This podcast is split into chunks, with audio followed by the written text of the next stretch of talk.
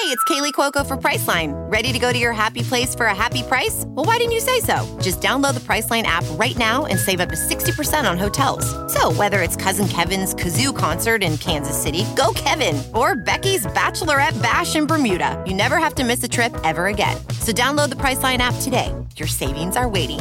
Go to your happy place for a happy price.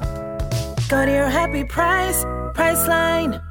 Coming up on The Mike Wise Show, our guest is one of the most influential people in the basketball world. He's a senior coordinating producer for ESPN and ABC's NBA coverage, and also a native of Charlottesville. In fact, he could still tell you about Patrick Ewing and Ralph Sampson on the same Sports Illustrated cover as me. But first, Darlene, do your thing! The Mike Wise Show is a presentation of Pure Hoops Media.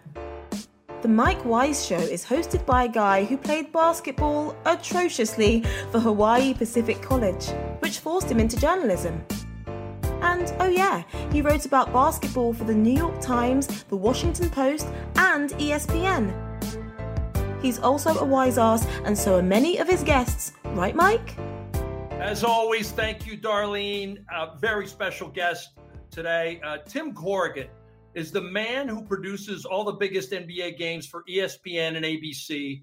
When you watch the NBA Finals on ABC, Tim did that. When you watch the Conference Finals, the primetime Christmas game, or the ABC primetime games on Saturday, Tim did those too. We're catching up to Tim on the road in LA, where he had two big games last week. We're taping on Thursday, November 21st. Welcome, Tim. Thanks, Mike. Yeah. Really quickly, I don't think because I have so many different kind of guests on this show, from owners to GMs to guys breaking down the salary cap. Tell people exactly what you do for ESPN and what you've been. I know you've been there since '87, I think, but what do you do right now for ESPN? In my current role, I'm the coordinating producer for our NBA event coverage, which is, I get the privilege, to be honest with you, is the best way to look at it, of coordinating our efforts with the NBA internally with all our different departments, sales, marketing, technology, all the different things that make up our NBA coverage. And again, work with a bunch of super talented people in our studio, in our digital and all our different kind of parts of the company. And, we kind of work on all these things to coordinate an overall effort about how the NBA appears on ESPN and ABC.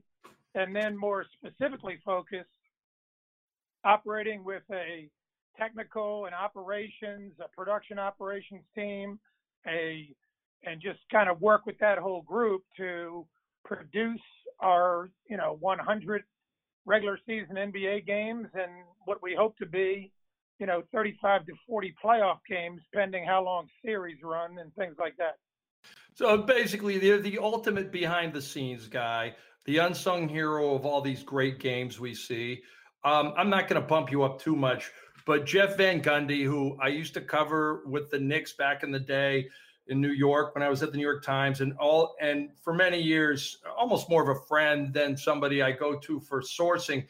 His big thing about Tim Corrigan is incredible calmness during frenetic games. You're the kind of guy, like, you, if your pants were literally on fire, you would look down at them, Tim, and look up at the person who told you that and say, "Why, yes, they are on fire."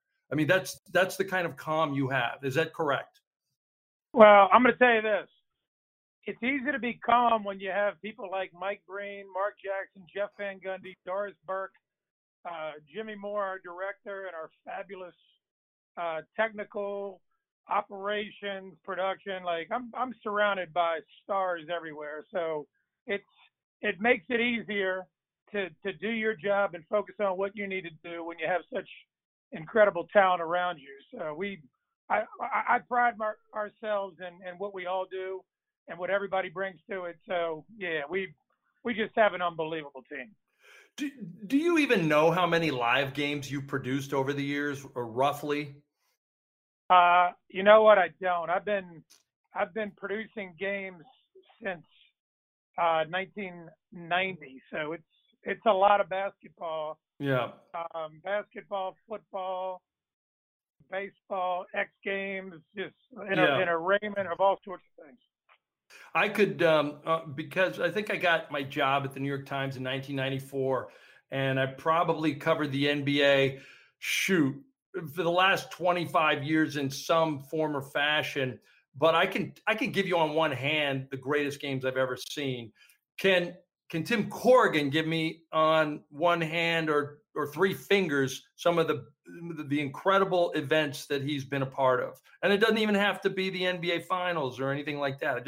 Just something that you really got out of and you go, I can't believe I just got paid for that. Oh my God! Well, I tell you what, we've all been. Anybody in this industry has been stealing since they started. From that, this is true. because as you know, we're all so lucky to do what we get to do. There would be nothing I couldn't. When I think back of the opportunities I've been fortunate to have, the NBA Finals are, without question, as big as anything I've ever done. I've been really lucky to do. World Cup soccer, and spend a month with Brazil in 1994. And to this day, I've never seen fandom like the 40,000 Brazilians who came to Palo Alto for a month to watch them. And it was absolutely. And again, I've done a bunch of college football all over the country, and SEC and Big Ten and Notre Dame and everywhere you can think, Texas, where the passion is as deep as it can be. But that experience in 94 was, I've still never seen anything like that. And it was the carnival, as they say, that travels every day, was absolutely phenomenal. But yeah, you know what? A lot of it comes back again to basketball and, doing the WNBA finals and the women's Final Four. Yeah. All of those have just all had so many cool moments, but the NBA Finals has to be at the top of everything. Yeah, no, the Brazil '94, I remember that in particular because I was still in the Bay Area at the time, and it was as if a whole country had invaded the Bay Area and wanted to not just root for their team, but show us their lifestyle. I mean, it was incredible. I remember this guy Warren Hoke, old editor at the New York Times. And he had this story, it still sticks out in my mind, where he went down to Sao Paulo during the World Cup to do a story, and he had the greatest lead of all time. He went by the biggest Catholic church in Sao Paulo, and the gates were locked. And there was a sign on it, and it said, and this was Sunday, closed for World Cup. He couldn't make it up. I mean, they closed the church. Yeah, if you remember that time, it was phenomenal, and obviously we're covering the event, so we're entrenched in it. But just that passion and that life of it meant everything to them. And I have since been in other countries during World Cup time and just seen how literally no one's on the street when the games are being played because they're all inside in a bar or a restaurant or wherever, gathered around watching every game. So it's. That event is just phenomenal. My guest is Tim Corrigan. He's done almost everything at ESPN, but right now he produces all the live NBA big events. And in particular, the one thing I compare to that is the 2016 Finals, Golden State Cleveland, when the Warriors went up 3-1, and miracle of miracles, Cleveland wins the title behind its sovereign son. And it was amazing. The whole thing, Game 7, walking into that building in Game 7, into the Oakland Coliseum, the Oracle, whatever they call it. It was, I mean, it was like, what it had to be like. It felt like the Roman Coliseum in Gladiator. Like everybody and their mom wanted to see Cleveland, not just get beat, but be emasculated. And LeBron comes up with his block. I still can't believe it. The ending, the Kyrie shot, the LeBron block on Iguodala. You're in the truck at that time. Is that correct? Absolutely. What are you doing? What are you saying to everybody? I mean, what are you just going nuts yourself? Or are you just trying to say, okay, we got to get this right. We cannot miss the shot. We can't, the whole thing was just incredible. Yeah. You know what, if you remember, like the end of that game, Yeah. There was a bunch of possessions late that weren't – because everybody was exhausted. And there weren't a bunch of great offensive possessions late. So literally, you know, we're just in the moment looking for what's going to come next. And, you know, you have a simple job at that point, man. You have to document whatever the event is and make sure as the ball's in play and the clock is running that we're on the game camera and everybody can see everything, because you can't – at that point, you want to see all 10 players and just see where everybody is and everything that's going on. But there's a million other shots that our director, Jimmy Moore, can take at that point. But I'm just so proud of him for the discipline and the maturity to know not to do that. And literally, we're all waiting to see what's going to come next. And it's funny because at that point, you're a fan, but you're just so excited to see what's going to happen. And, you know, we've all been in a million games that don't end as dramatically as that. But you know, when LeBron makes that play, we've seen the chase down block a bunch from him during his career at that point and had done a bunch on it. But to make that play and that moment, you know, that is to me like what Michael did in '98 when he finished off that series with the steal and the shot. It's just one of the great plays in NBA history. And then at the other end for Kyrie to be the guy who can make that shot when no one could score at the end of that game, because, again, everybody's exhausted. It was, you know, it was just we all had chills during it and after it. And like you said, man, the place was – it was just a magical place to be that night to even be there to be part of it. It was absolutely a highlight. I mean, that Kyrie shot, if he doesn't make that, that's another lousy possession for them. Yeah. You know? But he just bails them out. He hits this you can't make it up, the whole thing. When in the truck, do you guys ever? I'm thinking of Mike Breeny.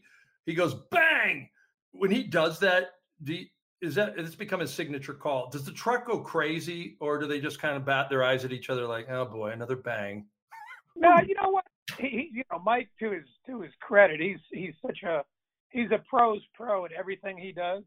Yeah. And while people know him, and that being to some just a catchphrase for him, Those are the biggest moments when that happens.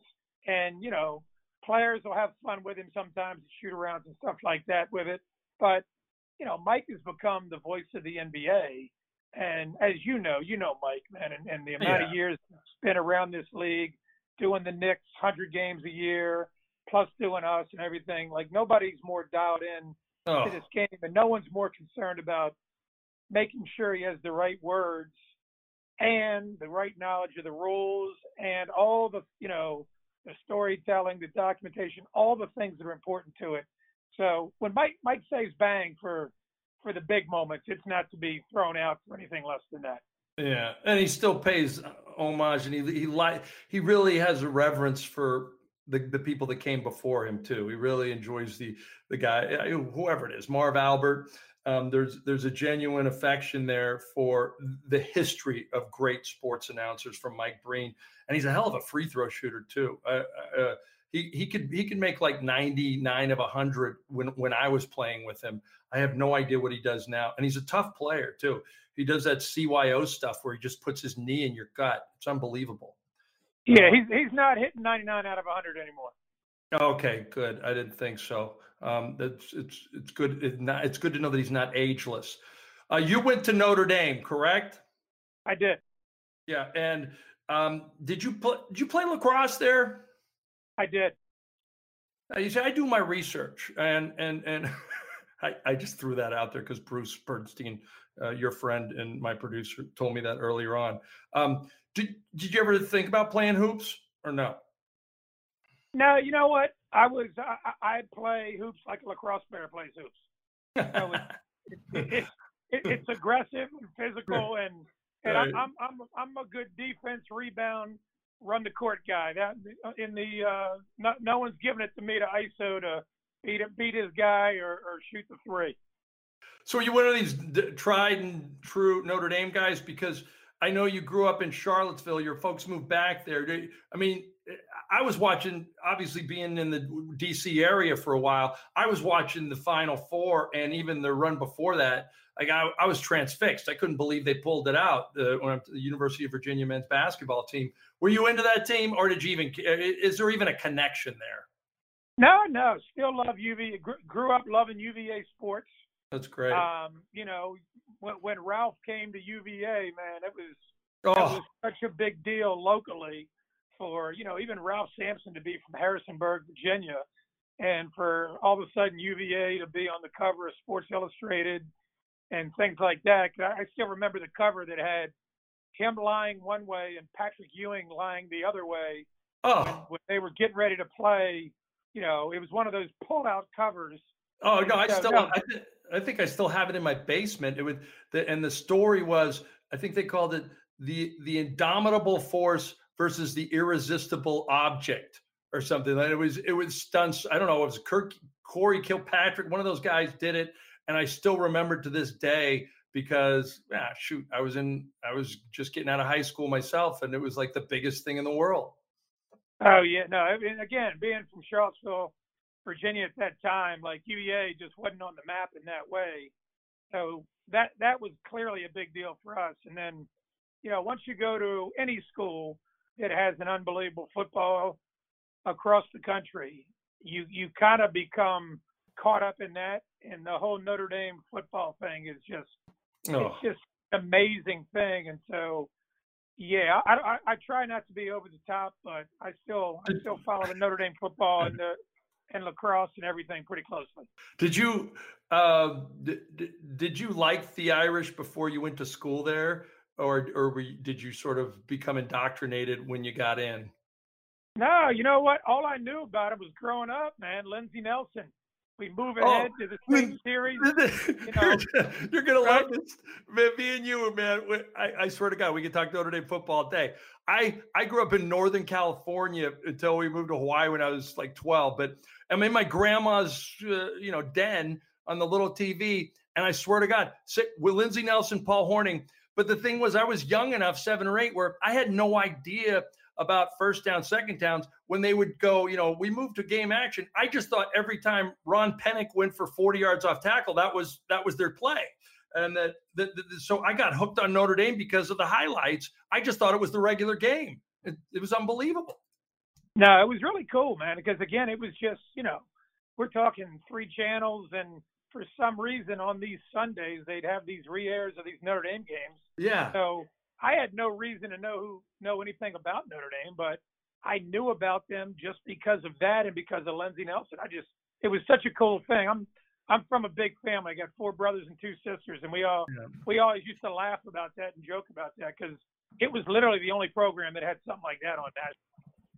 Yeah, no, and to this day, like you look at it and you go, that's why they beat. Now, well, obviously the old Newt Rockne and Eric Parsegan, what they became, but I still look at it as, there's a part of me that thinks if Lindsey Nelson, Paul Hornung, they're not doing those games, they're not hooking kids in Charlottesville and Napa, California. You know, it's crazy.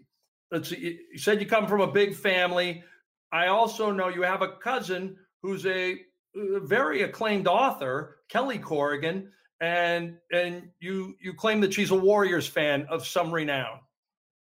Kelly loves nothing more. In the last 5 years, she and her husband Eddie have been to a lot of Warrior games, and we've really, it's been fun to watch them because when they've been out in the Bay Area for a while, and we got attached to this team back when Mark Jackson was coaching, and they saw where it was going, and so they jumped on.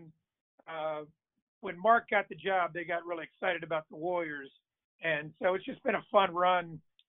Spending time out there with them, and they've just had so much fun with all the success. Yeah, if anybody doesn't know, Kelly's first book, The Middle Place, is a memoir about her Irish-American father's battle with cancer and her own triumph over the disease, and was published in January 8, 2008.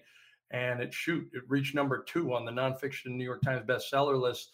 And you have a good relationship with her. You see her every time you're out there, it sounds like. Yeah, no, we stayed close. Again, we're from a big family, and literally all our cousins and who are our age have stayed close, and you know, my kids, it's kind of the same thing with them. My kids have like 40 cousins, and somehow they all have this incredible relationship, whether they're, you know, 3 years old or 35 years old. They all just seem to figure each other out and know each other and support each other. It's really neat to see.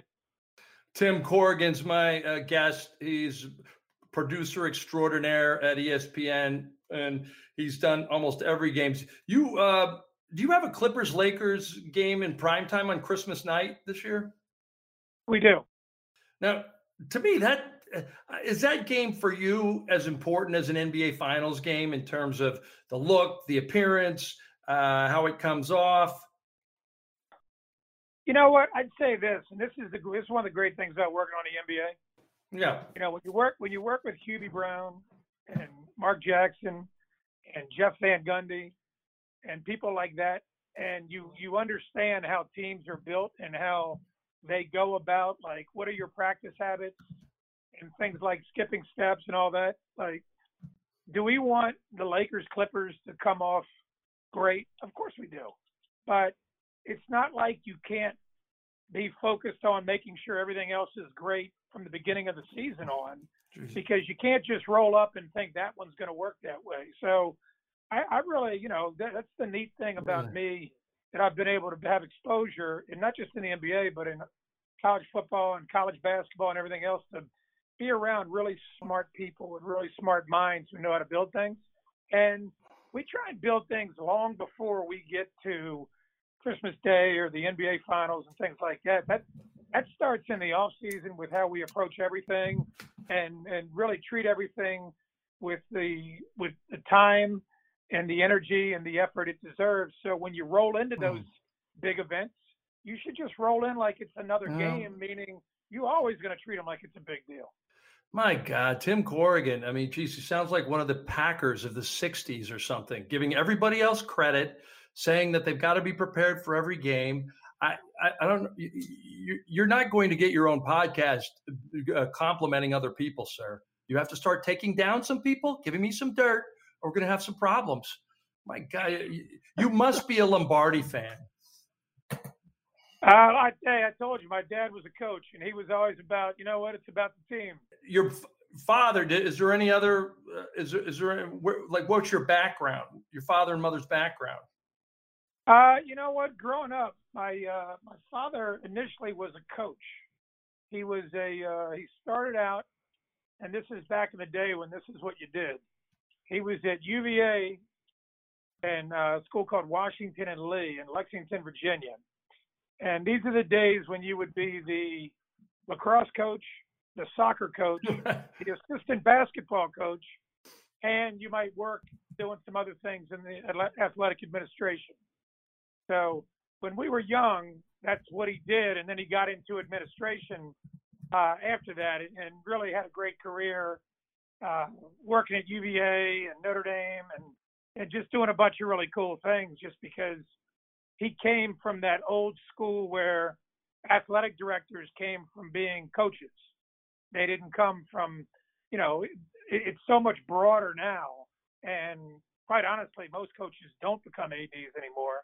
But in his time, that was kind of the progression. If you wanted to get out of coaching, that was going to be your next step. Mm-hmm. And so this is a guy, and he was probably your coach growing up.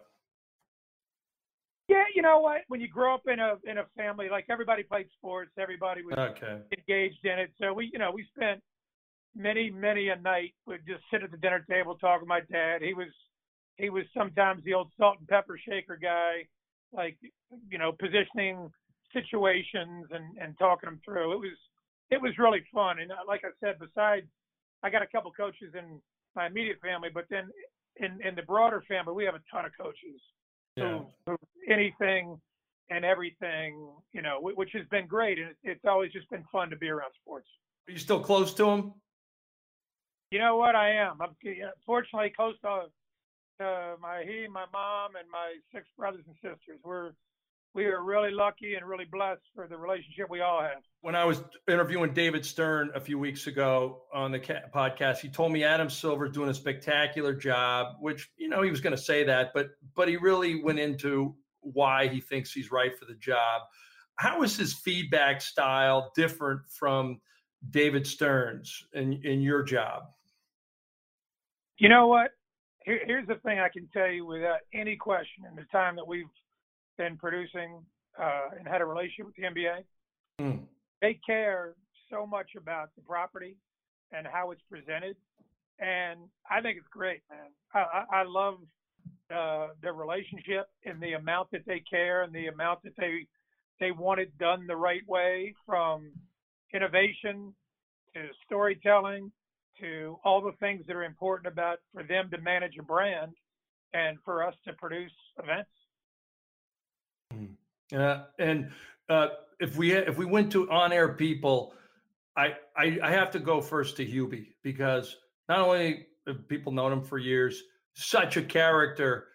If you had to describe Hubie in a couple sentences, thoughts? Oh, wow. You know what? He's just an encyclopedia of the game, and just he just knows everything. He's been around so much. Anybody who's been fortunate enough to have dinner with Hubie, you get to hear all the stories over the years and everything else. And I can tell you this: anybody who's been had the pleasure of doing that will never forget it. And again, he's just such a fun, generous guy to be around. He's just a really neat guy, and to watch the respect that he gets from all the players and coaches and everybody in the NBA. You know, you're with someone who's accomplished so much, but he has an unbelievable just humility about him. It's just a privilege to be around somebody like that who's done so much. Hubie Brown in a hotel lobby lounge with a glass of Cabernet is one of the great moments anybody could ever have, as not just a sports writer, a person who works in the business, but just as a human. The guy, like you said, and I don't know if you think this or not, but I was watching the Democratic debate last night while you were probably prepping for Clippers Rockets, and you were doing Celtics Clippers. And I'm thinking to myself, Bernie Sanders has got the same cadence as Hubie. I literally waited for Bernie Sanders to go, if you are talking about sustainable energy and they are up against fossil fuels, you do not want either in the painted area. I mean, it was uncanny. Have you seen this similarity? Nah, you know what? I can't go there. I'm just a Hubie guy, man. You're unflappable. I'm riding with Hubie. Oh, man. Tim Corrigan's my guest. Doris Burke, a legend in her own right at this point. I hasten to even bring up the fact that she's a woman. She's a great basketball mind who happens to be a woman at this point. Couldn't agree more. She's just, you know what? Everything Doris Burke has now is what Doris Burke has earned. So she's been terrific from day one, rose through the ranks, and has become what she's become based on how good she is and the respect she commands with everybody, fans, players, coaches, front office. Like everybody respects Doris for what she is. I don't think of her as anything other than a great basketball analyst. Jeff Van Gundy, if you had to describe him in a word. Savant. Basketball savant. Yeah, that's good. No, he's incredible. It blows me away how many guys, I always ask him, do you want to coach again? And he goes, I really like what I'm doing.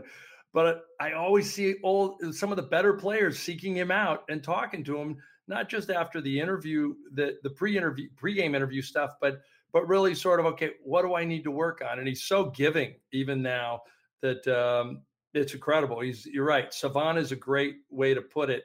Mark Jackson, what would you say his greatest strength is as an analyst? I'll tell you what Mark Jackson is. Mark Jackson is an unbelievable leader. Because you can, you know his career, you know all the things that he accomplished, and just being around him. You know, a couple of years ago, I think it was the NBA. I don't know who was doing these basketball stories about things, and at one point during one of them, they're talking about Larry Bird and his career, and they asked him to describe some of the great basketball minds he's ever seen, and one of the first names he said was Mark Jackson. So, like, spending time with Mark and doing games with Mark and seeing how he sees things, you can only imagine being on a court with him when he has the ball and what he might see, you know, steps before other people do. You know what I mean? He just has this visual of the game that's incredible. Yeah, I remember they used to say this about Bird, and I think you're right. The same thing, Mark Jackson. Bill Fitch said that Bird almost took pictures of the court in his mind on the floor. It was like back in the day when you'd actually have an old Kodak. It was a ka-chick, ka-chick, ka-chick. But I could see Mark Jackson the same way. There was just he knew he had eyes behind his head, and it sounds like what you say is he's got that same leadership quality out off the court as well. He just has there's something about him where you want to follow. I went into it in depth with several guests, and they were really thoughtful, including Chris Broussard. But like how Mark Jackson, who definitely wants to get back in the league as a coach at some point, is not employable. What is that about in your mind? You know, it's funny. I don't know. You know, I just know, you know, you see what he's accomplished as a player. He did a terrific job as a coach. Hey, we're winning in this because we have him calling games for us. Right. And he's terrific. You know, as you know, he's terrific as an analyst, and you know, doesn't have a problem speaking his mind. And he's just, you know, he's just an incredible basketball mind. And so, you know, like I said, and the fun part of all this is when you've done it for a period of time, you really get to know people off the air as well as on the air. And it's just, again, just a really terrific person. Yeah, I know you got dinner with the crew later on tonight. I want to just get to a few more quick ones if possible. You know, you're a big fan of Lombardi, I know, from just talking to Bruce Bernstein. If you had to pick one coach that really resembles him in the NBA over time, who would you pick? Wow. That's an interesting one. You know what? It's funny. I'm a fan of Lombardi. Did you ever read the book When Pride Still Mattered? Oh, by Marinus? It's incredible. Right. That's, now again, because all Lombardi wanted to do, he wanted to be the head coach at West Point. Yeah. But he went to Fordham, and they're like, we need a West Point guy to be the head coach at West Point. So he stumbled into the Green Bay Packers, and the rest is history, right? Yeah. Yeah, you know what? Just anybody who's had incredibly sustained success, right, and done things kind of the right way. So you know what, you have to say Greg Popovich would have to be. Yeah. Oh, right. I was gonna say Riley, but I think you're right. I would go Pop now because it just sustained success. His players love him. He's as gruff as they get, but there's a humanity to him that people forget. One of the great stories, there's a guy, I don't know if you know his name, Dave Kopay, and he was the first NFL player to come out as gay after his career in the 70s, and he wrote a book about it and got to know him later in life. And he played for the Packers, played for Washington, and he played for Lombardi. I'm sorry, he didn't play for the Packers. He played for Washington under Lombardi and then George Allen, and he said there were two different guys. One was, he wasn't a fraud, but he was a showman, and he knew some coach. He goes, Lombardi was a person. And he goes, and he knew I was gay, and he knew there was another gay guy on the team too, and he didn't care. And he wanted me in personnel afterwards if I could have done it. And he goes, and I'll never forget that at that time, because it was against everything morally in his own religion, and yet he saw me as a human being, whether he believed in my lifestyle or not. And I thought, That's Vince Lombardi right there. And in many ways, that's Greg Popovich. Yeah, sounds like a great leader, right? Just a little bit. All right, last one.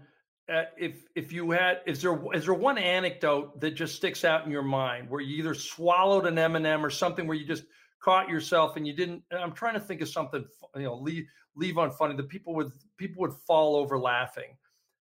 Even if you had that anecdote, I don't think you would give it to me because you would think it was part of the team and you would keep it in the inner sanctum of the ESPN truck, wouldn't you? That's probably a pretty good bet right there. Oh, man. Tim Corrigan, thank you. This has been great for your time. And please say hi to all my friends on that side of the world. And I look forward to seeing you at a game soon. I have no idea when you're going to get to Washington to do the Wizards again. It could be 2025. Nonetheless, I will come and see you somewhere. You got it. Thanks, Mike. All right, let's go. Time to stick the landing. Thanks to my guest this week, Tim Corrigan of ESPN and ABC. We look forward to all of the big games that Tim will be producing, especially that Christmas Day tilt for the soul of LA. Thanks as always to my producer, Bruce Bernstein, my podcast Sherpa. Big thanks to our editor, Ben Wolfen, for making all the technical stuff work. Please go back and listen to my two-part podcast with former Commissioner David Stern.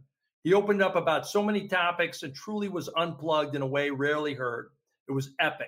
Please check out our other weekly Pure Hoops Media shows. The soon-to-be relaunched Catch and Shoot 2.0 will still drop each Wednesday, and we'll have more on that soon.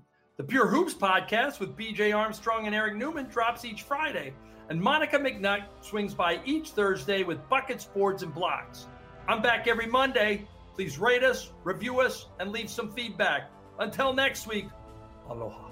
The Mike Wise Show used to be called The Wise Ass Show, but it remains a presentation of Pure Hoops Media.